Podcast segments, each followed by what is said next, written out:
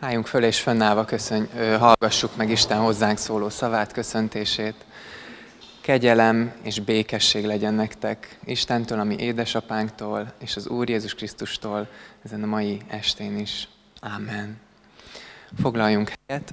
Nagyon sok szeretettel köszöntünk mindenkit ezen az esti istentiszteleten, a kerten, ugye Kecskeméti, reformá, Kecskeméti esti református találkozó, ezt rövidíti ez a fantasztikus mozaik szó, és együtt lehetünk ezen a szép őszi napon, um, diákok részéről ez egy, ez egy szomorú nap is, egy gyásznap is, ugye az őszi szünet sajnos véget ért, és holnaptól kezdve um, lehet menni ismét iskolába. A felnőttek részéről már nem gyásznap, de ez egy nektek egy rossz hír, hogy hát később már nincs is ilyen szünet. Tehát észre se vesszük, hogy őszi szünet van, mert minden megy tovább ugyanúgy, ahogy eddig.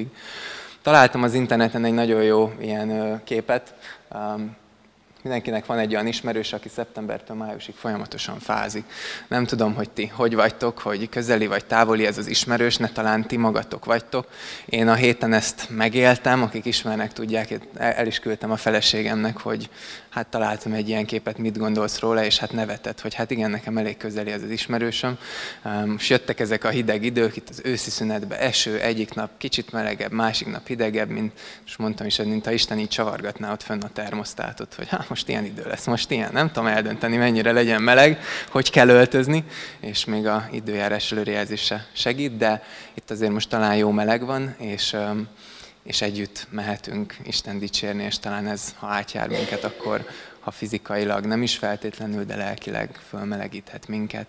Úgyhogy menjünk énekelve Isten elé, és ahogy itt most a szokás az esti Isten tisztelten lenni szokott, forduljunk oda mellettünk lévőhöz, mögöttünk, előttünk, az üdvözöljük, hogy itt van, és esetleg kérdezzük meg tőle, hogy neki hogy telt az őszi szünete, az elmúlt egy hete.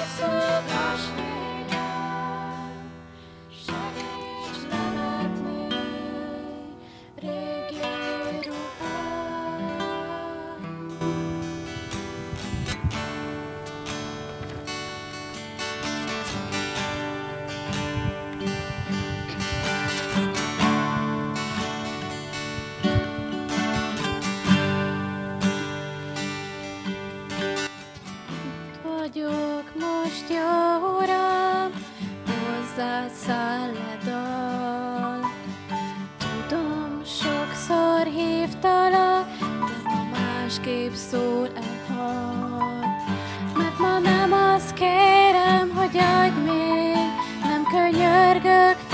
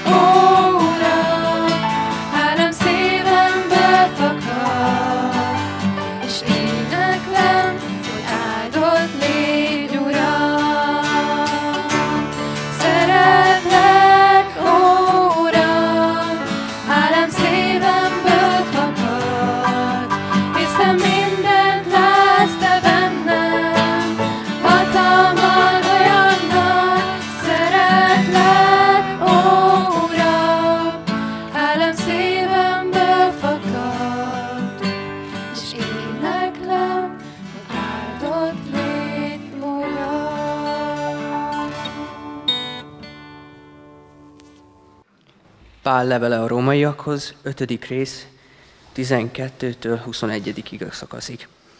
Ádám és Krisztus. Ahogyan tehát egy ember által jött a bűn a világba, és a bűn által a halál, úgy minden emberre átterjedt a halál, azáltal, hogy mindenki vétkezett. Mert a törvényig is volt bűn a világban, bár a bűn nem róható fel, ha nincs törvény. Mégis uralkodott a halál Ádámtól Mózesig azokon is, akik nem Ádám bűnéhez hasonlóan vétkeztek, ő pedig előképe az eljövendőnek. De nem igaz az, hogy amilyen a vétek, olyan a kegyelmi ajándék is. Mert ha annak az egynek a bűne miatt sokan haltak meg, még inkább igaz, hogy Isten kegyelme és ajándéka kiáradt az egy ember, Jézus Krisztus kegyelme által sokakra. És az sem igaz, hogy a kegyelmi ajándék ugyanolyan, mint az első ember bűnbeesése. Az ítélet ugyanis egy, egyetlen eset folytán vitt a kárhozatba, a kegyelmi ajándék viszont sokak elbukásából visz megigazulásra. Ha pedig az egynek elbukása miatt uralkodhatott a halál egyetlen ember által, akkor még inkább igaz, hogy azok, akik bőségesen kapják a kegyelem és az igazság ajándékát, uralkodni fognak az életben az egy Jézus Krisztus által. Ahogyan tehát egy ember bűne lett minden ember számára kárhozattá, úgy lett egynek az igazsága minden ember számára éltető megigazulássá. Mert ahogyan az egy ember megengedetlensége által sokan lettek bűnösöké, úgy az egynek engedelmessége által is sokan lesznek igazakká. Közben pedig eljött a törvény, hogy megnövekedjék a bűn. De ahol megnövekedett a bűn, ott még bőségesebben kiáradt a kegyelem, hogy amiképpen uralkodott a bűn a halában, úgy uralkodjék a kegyelem is az igazság által, az örök életre Jézus Krisztus, a mi Urunk által. Imádkozzunk! Drága menjen jó atyám, hálás vagyok az elmúlt napokért, az elmúlt hétért, hogy itt voltál velünk, és hogy te velünk vagy mindig. Add, hogy ígéret ott figyelni, ne csak hallgassuk, hanem be is fogadjuk, és használjuk a mindennapokban. Ámen. Megyünk tovább a római levélben, már az ötödik fejezet végénél tartunk, és um, nézzünk most meg egy rövid, egyperces videóbejátszást itt az ige elején. Bűnről volt szó, hogy is van ez, van egy nagyon jó videó, majd mondok még róla pár szót, nézzük ezt most meg. Mi mindegy jó világra vágyunk, amiben az emberek békében élnek, szeretettel és igazságosan cselekszenek. De van egy kis bökkenő. Valami arra késztet minket, hogy inkább romboljunk és pusztítsunk. Ezt nevezzük gonoszságnak. A Biblia szerint a gonoszság kétféleképpen teszi tönkre a dolgokat. Közvetlenül érezteti hatását, mondjuk amikor valaki lop valakitől. Ezzel igazságtalanságot teremt. Azaz tartozik valamivel, amivel helyrehozza. A gonoszságnak azonban közvetett hatása is van. Bizalmatlanságot is teremt, ami végül tönkreteszi a kapcsolatainkat és érzelmi károkat is okoz. Olyan ez, mint a vandalizmus, amit szintén helyre kell hozni. De sokan úgy gondolják, hogy hékás, ha Isten jó, akkor neki kellene megszabadulnia a világ gonoszságától. De legyünk őszinték, igazából a világban látott gonoszság ugyanaz, mint ami bennem is ott van. Mi mind újra és újra hozzájárulunk Igen, e- eddig akartuk nézni, csak pont a, a szöveg, tehát mind, mind, mind újra és újra hozzájárulunk a világban való gonoszsághoz. Um, nem nézem most végig a videót, de nagyon jó szívvel ajánlom, a Biblia projekt fordítanak külföldi videókat, amik fantasztikusan tekintik át akár egy-egy bibliai könyvnek, akár egy-egy bibliai témának az igazságát. És amiért most ehhez az igéhez ezt a videót hoztam, az az, hogy itt ebben az igében a bűről van szó, amit látunk magunk körül, hogy behálóz mindent, hogy, hogy elront dolgokat, látjuk magunkban, hogy bennünk is itt van, és um, ennek a bűnnek a, honnan jön ez, mi az eredete, hogy lehet az, hogy, hogy minden emberben ott van. Egy kicsit erre válaszol Pál itt ebbe az ige szakaszban. És olyan, olyan nekem kicsit ez az ige szakasz, mint hogyha Pál így, így hátra lépne, és um, nem is tudom, ilyen, ilyen, ilyen messz, tehát hátralép egyet, és úgy néz rá a dolgokra, mint hogyha, nem tudom, madártávlatból szemlélne valamit. Nem tudom, hogy ki az, aki repült már, ült már repülőn, és um, látta-e már, ugye, hogy amikor felemelkedünk, akkor így egyszer csak a alattunk lévő dolgok, azok ilyen maketre kezdenek hasonlítani, ilyen Lego figurákká változnak a házacskák, így látszik, hogy ez a sárga, ez biztos repcemező, az meg olyan mező, és akkor a repülőről aztán lehet találgatni, hogy most éppen merre vagyunk, hol járunk. Ha valaki nem repült még, ne essen kétségbe, van egy Google Earth nevű program, egészen hasonló élményt tud nyújtani. A lényeg, a lényeg hogy, hogy ebben az igében Pál egy ilyen egy ilyen madártávlati képét adja az egész emberi történelemnek. Egy fél oldalban, zseniális egyébként. Tehát amióta az ember itt van a világban, azt mondja Pál, két emberen keresztül meg lehet érteni mindazt, ami történt. A bűnkérdést, a megváltás kérdést, a halálkérdést, az, az életkérdést. És azt mondja, hogy ez a két ember, ez Ádám és Krisztus. Hogyha az ő kettejük tetteit nézzük, hogyha az ő kettejük személyét nézzük, és a tetteinknek a következményeit, akkor az, az mindent kirajzol előttünk. És meggyőződés, hogyha Pálapostól tehette volna, tudom, nem így küldtem el, de talán vetítsük ki majd az egész táblázatot most így az elején egyből, hogy hogyha Pál tehette volna, akkor táblázatot használt volna hogyha lett volna projektorja, és egy ilyen Benedek nevű kaliberű ember itt, akkor biztos vagyok neki, hogy amikor ment a missziós útjára, akkor mondta volna, hogy most akkor ezt a táblázatot vetítsük ki. Nem ezt, de hogy, hogy táblázatot, összehasonlítást. Nem volt ilyen Pálnak, és abban az időben a papírus is nagyon drága volt, és amik fönnmaradtak így a sarkától sarkáig nagyon alaposan tele voltak írva. De amit tesz Pál ebben az ige szakaszban, nem tudom mennyire sikerült hallgatnunk, figyelnünk rá, minden egyes versben egy-két kivételtől összehasonlít. Hogy Ádám, úgy Krisztus. Ahogy Ádám ezt tette, úgy Krisztus ezt tette. Ahogy Ádám bűnének ez lett a következménye, úgy Krisztusnak ez lett a következménye.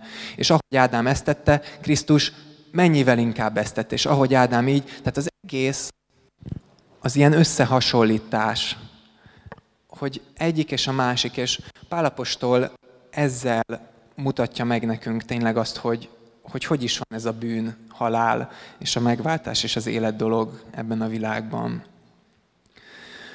Mert mi van Ádámban? Ádámban ugye az igéből látjuk, hogy bűn van és engedetlenség van. Ahogy egy ember által jött be a világba a bűn, majd a későbbi versekben a bűn, a vétek, az engedetlenség, és ezek által, itt megkülönbözteti az ige ezeknek a következményét, a jutalmát, a halál és a kárhozat, és majd folytatja, de hogy mi van Ádámban, ezek vannak Ádámban. Ádám bűne óta valamennyien ebben a, a légkörben, ebben a, az uralomban, Ádámban jövünk létre. Úgy születünk ebbe a világba, hogy mi is az ő bűnében, az ő engedetlenségében osztozunk, és hordozzuk ennek a következményét is, a halált és a kárhozatot. Nem tudunk kitörni ebből. Ez a szomorú tapasztalat magunk körül. Hogyha néztük ezt a videót, nagyon szemléletesen, ugye indákkal jellemezt a bűnt, de hogyha körbenézünk, akkor valóban ezt látjuk magunk körül, hogy, hogy a bűn az itt van a világban. És bár vannak néha megrögzött optimisták, voltak a felvilágosodás korában is, ugye ez az optimizmusot hódított, hogy az ember majd, majd a belső jóságától fogva egyre fejlettebb lesz, és fel fogja számolni a szegénységet és a rosszat és minden. De ez nem történt meg még mindig. Jött egy 20. század, tudjuk, hogy milyen szörnyűségek történtek, és ha ma körbenézünk, akkor, akkor ma sincs más. Ma is tragédiák sorozata van, ma is háború van, ma is van iszlám állam, ma is van Észak-Korea, ma is van keresztény üldözés, most is a kurdokat ölik egy, egy borzasztó igazságtalan háborúban. Az ember újra és újra azt bizonyítja, azt látjuk magunk körül, és sajnos sokszor magunkban is, hogy nem tudunk nem vétkezni. Hogy valami van bennünk, ami miatt folyamatosan lázadunk az Isten törvényei ellen, ami miatt nem szeretünk, nem igazságot teszünk, nem a békességre törekszünk, hanem a gonoszság jön elő belőlünk. És Pálnak az erre a magyarázata, hogy azért, mert minden ember Ádámban születik. Minden ember Ádám uralma alatt jön erre a világra. Még egy kisgyermek is. Eszembe jut egy barátom, akivel egyszer beszélgettem, ő történetesen ateista. És azt mondta nekem, hogy hát igen, hallotta már ezt a tanítást a neknél, ugye, hogy, hogy eredendő bűn van, hogy megszületik egy kisgyerek, és hogy hát ő bűnös. És hogy ő ezzel nem tud mit kezdeni. Hogy ez olyan furcsa, nem? Hogy, hogy ránézek mondjuk most az én kislányomra, egy éves, tündéri, aranyos, cuki, meg minden, és hogy, hogy ő bűnös. Hogy ez, ez hogy lehet? Ő ezt, ezt nem érti, ezt nem tudja elfogadni. És hát elkezdtünk beszélgetni, és mondtam neki, hogy, hogy hát igen, de gondolj bele, hogy igen, most még nem csinál semmi rosszat, mert nem is tudja, hogy mi a rossz, de hogy nőnek föl a gyermekek, nem, nem az van, hogy egy idő után mindenki megtanul rosszalkodni. És nem úgy tanul meg, hogy a szülője leülteti és, és megtanítja rosszalkodni, hanem lehet, hogy el is les belőle, de hogy, hogy ott is van benne az, hogy, hogy tud hazudni egy idő után, hogy tud csínyeket tenni, vagy akár rosszabb dolgokat is tenni. És akkor mondta, hogy jó, de hát ez, ez, ez lehet, hogy csak nevelés kérdése. Akkor egy másik példát hoztam, még emlékszem, hogy, hogy ugye olyan ez, mint amikor amikor öröklődik valami, tehát ugye az édesapámtól neki volt valami adóssága, akkor az ugye utána rám is igaz lesz. Tehát, hogy, hogy, hogy örököljük ezt, hozzuk tovább Ádámot. És akkor mondta, hogy jó, ezt is érti ezt a képet, de hogy, hogy ez is igazságtalan szerinte. És aztán abba tudtunk megegyezni, és szerintem ez egy nagyon jó képe ennek az eredendő bűnnek, hogy, hogy az ő világképe szerint, és ő el tudta azt fogadni, hogy az ember génjeibe van kódolva, egyfajta bizonyos önzőség. Mert hogy ugye ateistaként az evolúcionista világképbe hisz, hogy, hogy a túlélésre hajt minden egyes ember. Az a legfőbb ösztöne, hogy, hogy túléljen ő, akár mások hátrébb szorításával, mások eltaposásával. És amikor ezt így kimondta, akkor, akkor nekem ez esett le, hogy, hogy lényegében ez az eredendő bűn. A génjeinkbe örökítve hordozzuk magunkkal ezt az eredendő önzőséget, hogy én, én, én, hogy nekem jó legyen. Lényegében ez az eredendő bűn. És lehet azt mondani, hogy, hogy ez igazságtalan, hogy miért van így. De ezt látjuk magunk körül, hogy miért büntet engem Isten Ádám, Ádám miatt. Te nem ugyanezt teszed, te nem követed el újra és újra. Jó, de, de Ádámnak volt döntése, nekem nincs. Te a helyében lehet, hogy más tettél volna? Itt van a bűn. Lehet, hogy igazságtalannak érezzük, de itt van körülöttünk, itt van bennünk, és ez az egyetlen normális magyarázat, ami adható rá, ami nem próbálja letagadni, ami nem próbálja kiiktatni, hogy Ádám bűne miatt mi is ebben vagyunk, ebben születünk, és ebben élünk, ha csak Krisztus ki nem szabadít minket onnan. Mert ez az összehasonlítás másik fele, ez a folytatás, amit Pálapostól megtesz, hogy ahogy Ádám által bejött a bűn, és annak a következménye a halál, úgy Krisztus által, egy ember által, Krisztus által bejött az igazság, és az engedelmesség, és a béke, és a szeretet. És hogyha Jézus életére nézünk, akkor láthatjuk ezeket, hogy ő általa bejöttek ezek a világba.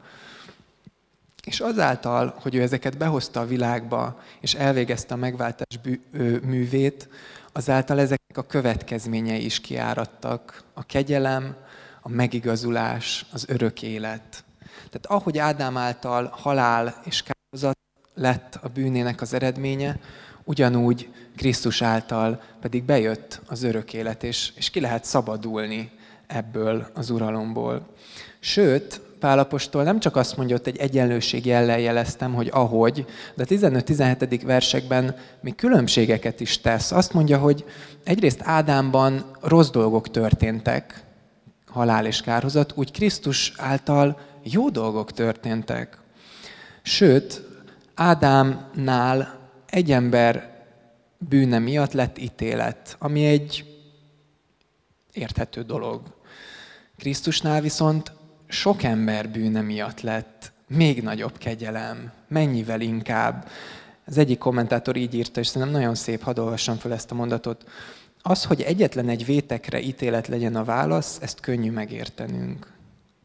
De az, hogy mindenkor felhalmozott bűnére válaszul Isten ingyen kegyelmi ajándékát adja, ez a csodák csodája értelemmel fölfoghatatlan. És van még egy különbség, nem tudom, hogy észrevettük-e az legalsó sorban, hogy ahogy Ádám által uralkodott a halál, uralkodott rajtunk a halál, a halál rabsága alatt nyögtünk, addig Krisztusban nem az a megfelelője, hogy a kegyelem uralkodik rajtunk, hanem az, hogy, hogy mi fogunk uralkodni az életben. Apró különbség, de annyira szépen kifejezés, Pál így, így elénk hozza így ezekben a versekben, hogy, hogy az, amit Ádám tett, az egy dolog, de hogy Krisztus ennél mennyivel többet, mennyivel nagyobbat, mennyivel csodálatosabbat készítette, hogy Krisztusban ez a mindent behálózó bűn, ennek a hatalma és ereje egyszer csak megtörik, és fogunk tudni újra jót tenni, és hogy ennek a következménye a halál és a kározat nem kell, hogy agyon nyomjon minket, hanem lehet helyette élet és békesség. És ez az, amiről, amiről a múlt uh, héten is szó volt, ez a reménység, ugye, amiről beszéltünk, hogy, hogy ez vár ránk Krisztusért. És a kérdés, ami, ami jön magától ebből az igéből, hogy te kihez tartozol, hogy te hol vagy. Mert hogy ez a két kategória, ez nem, ez nem idősz, id, id, időleges, nem kronológia, nem arról van szó, hogy Krisztus előtt Ádám volt, és Krisztus után nullától meg, meg Krisztus van, hanem, hanem ezek uralmak, területek. Te kihez tartozol? Te kinek az uralma alatt vagy? Te kiben vagy? Ádámban vagy Krisztusban? Kinek a tetteiben osztozol? És kinek a jutalmában reménykedsz? Egy hasonlattal egy kicsit olyan ez, mint a, mint a szobatárs váltás. Nem tudom, hogy ki az, aki kolis, vagy ki volt kolis, én voltam, és hát az a tapasztalatom, hogy az, hogy ki a szobatársad, az elképesztő jelentőséggel bír az életed minden területére, a mindennapjaidra, a legapróbb dolgokra. Mert hogyha a szobatársad történetesen egy rendetlen link alak, most mondjuk ezt ilyen szépen, akkor bizony az ő tetteiben fogsz osztozni. Ha ő rendetlen, akkor te is a rendetlenségben élsz. Sőt, egy idő után te magad is rendetlenné válsz. Ha ő nem pakol el, akkor én miért pakoljak el, nem?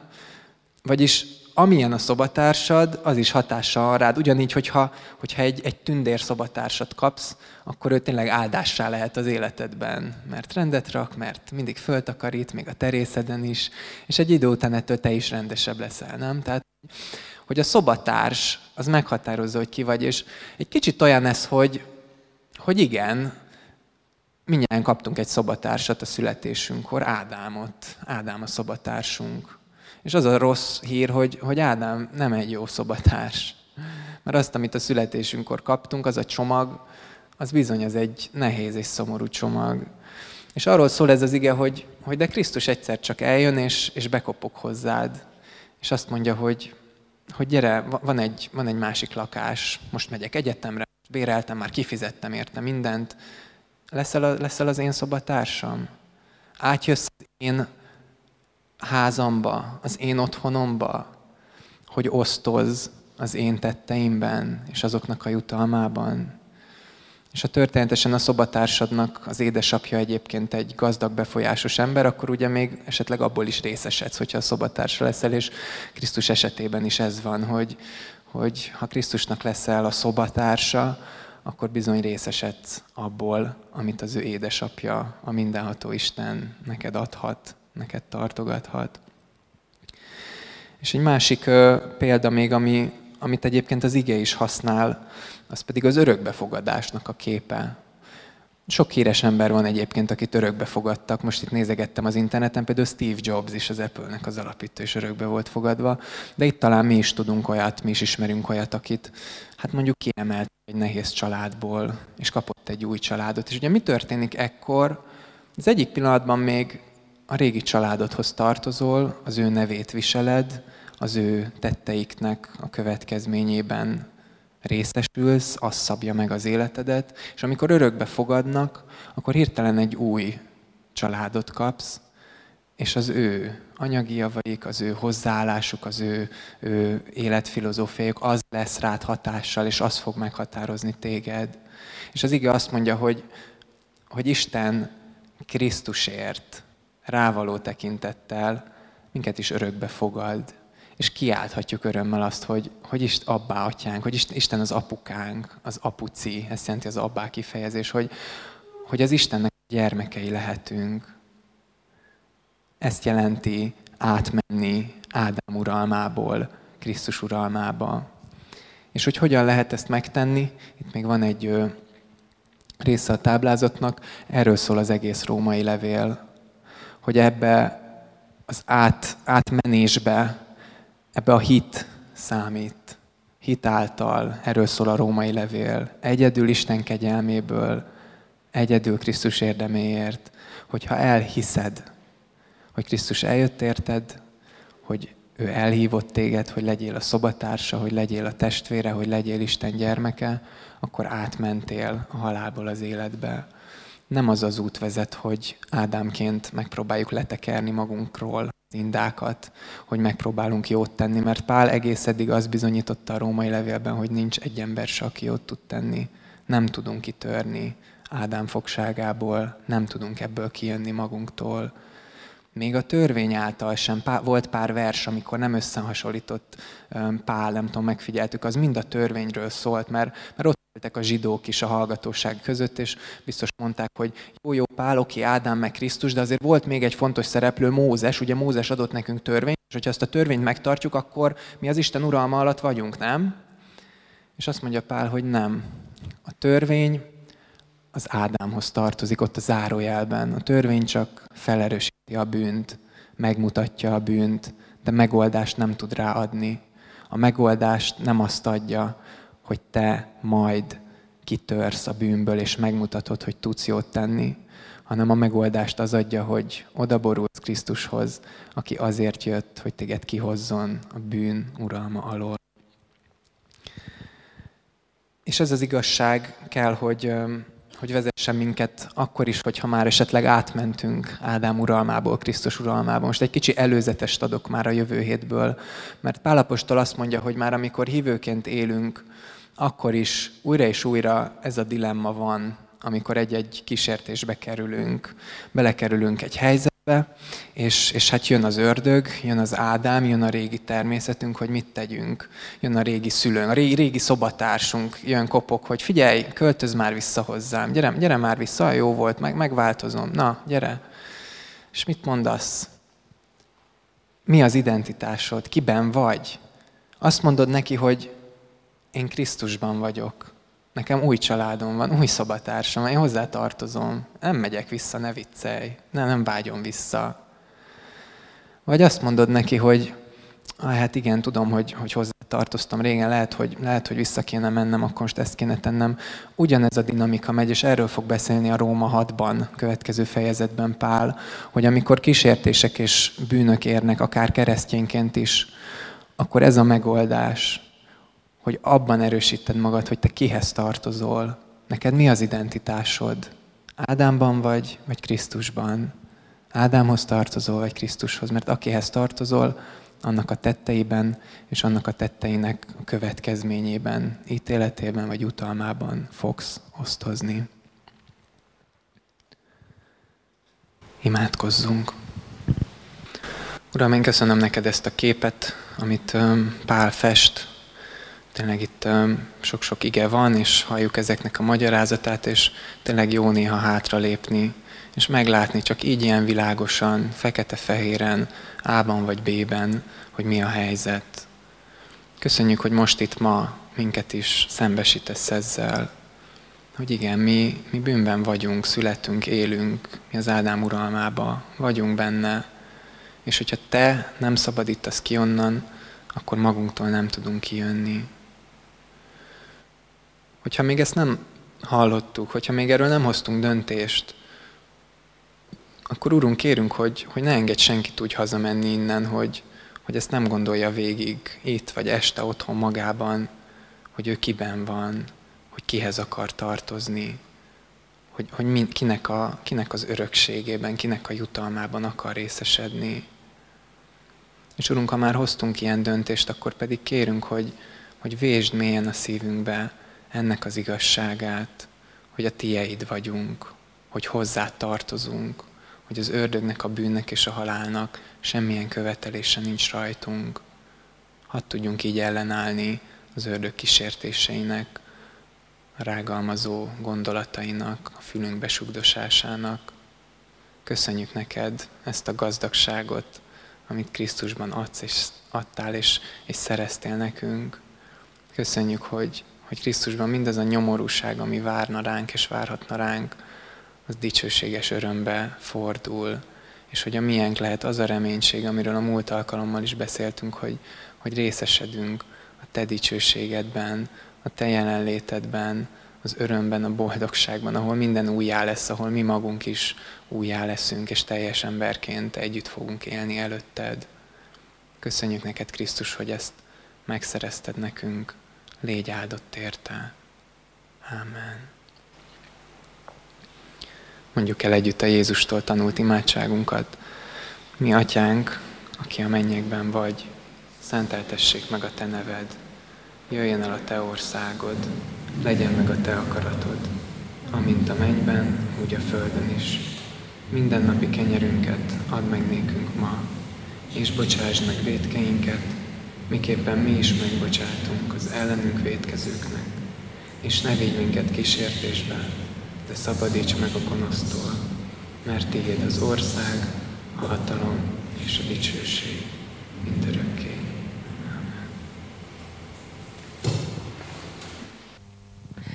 Isten azt mondja, hogy hívj segítségül engem a nyomorúság idején, én megszabadítalak, és te dicsőítesz engem.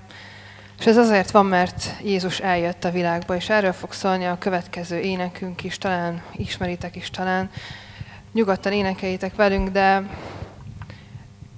de ha, ha nem szeretnétek, vagy nem tudjátok még énekelni, akkor, akkor forgassátok magatokban ezeket a mondatokat, hogy hív segítségül engem a nyomorúság idején, én megszabadítalak, és te dicsőítesz engem. megmenekülsz.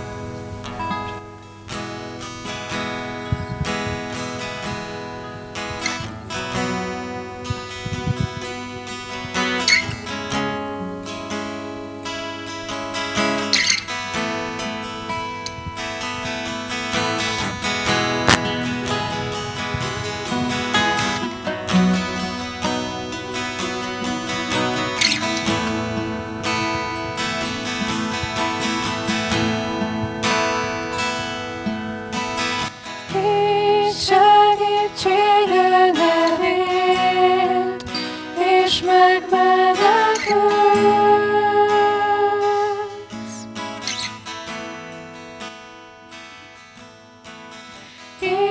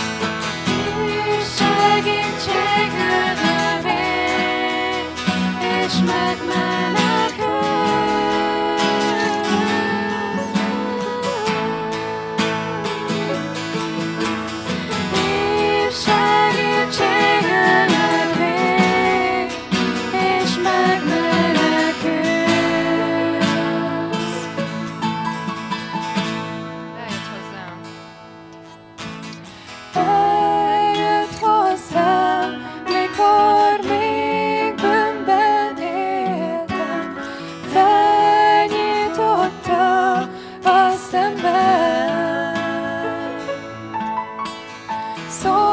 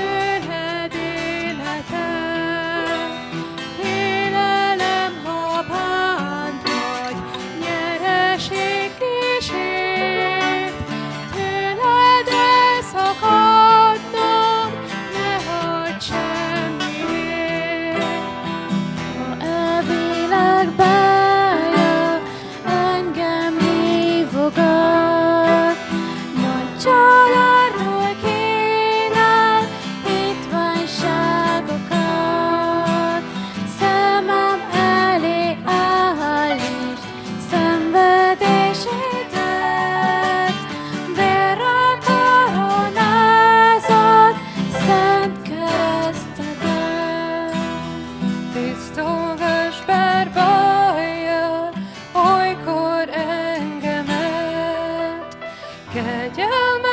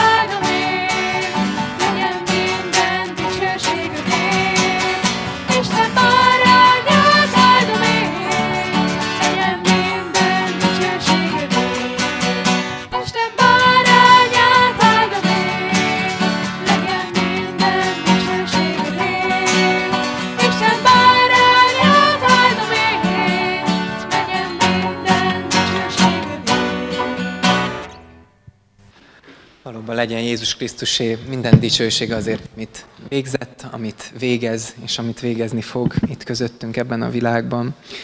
A hirdetéseket hallgassuk meg még az Isten tisztelet végén röviden.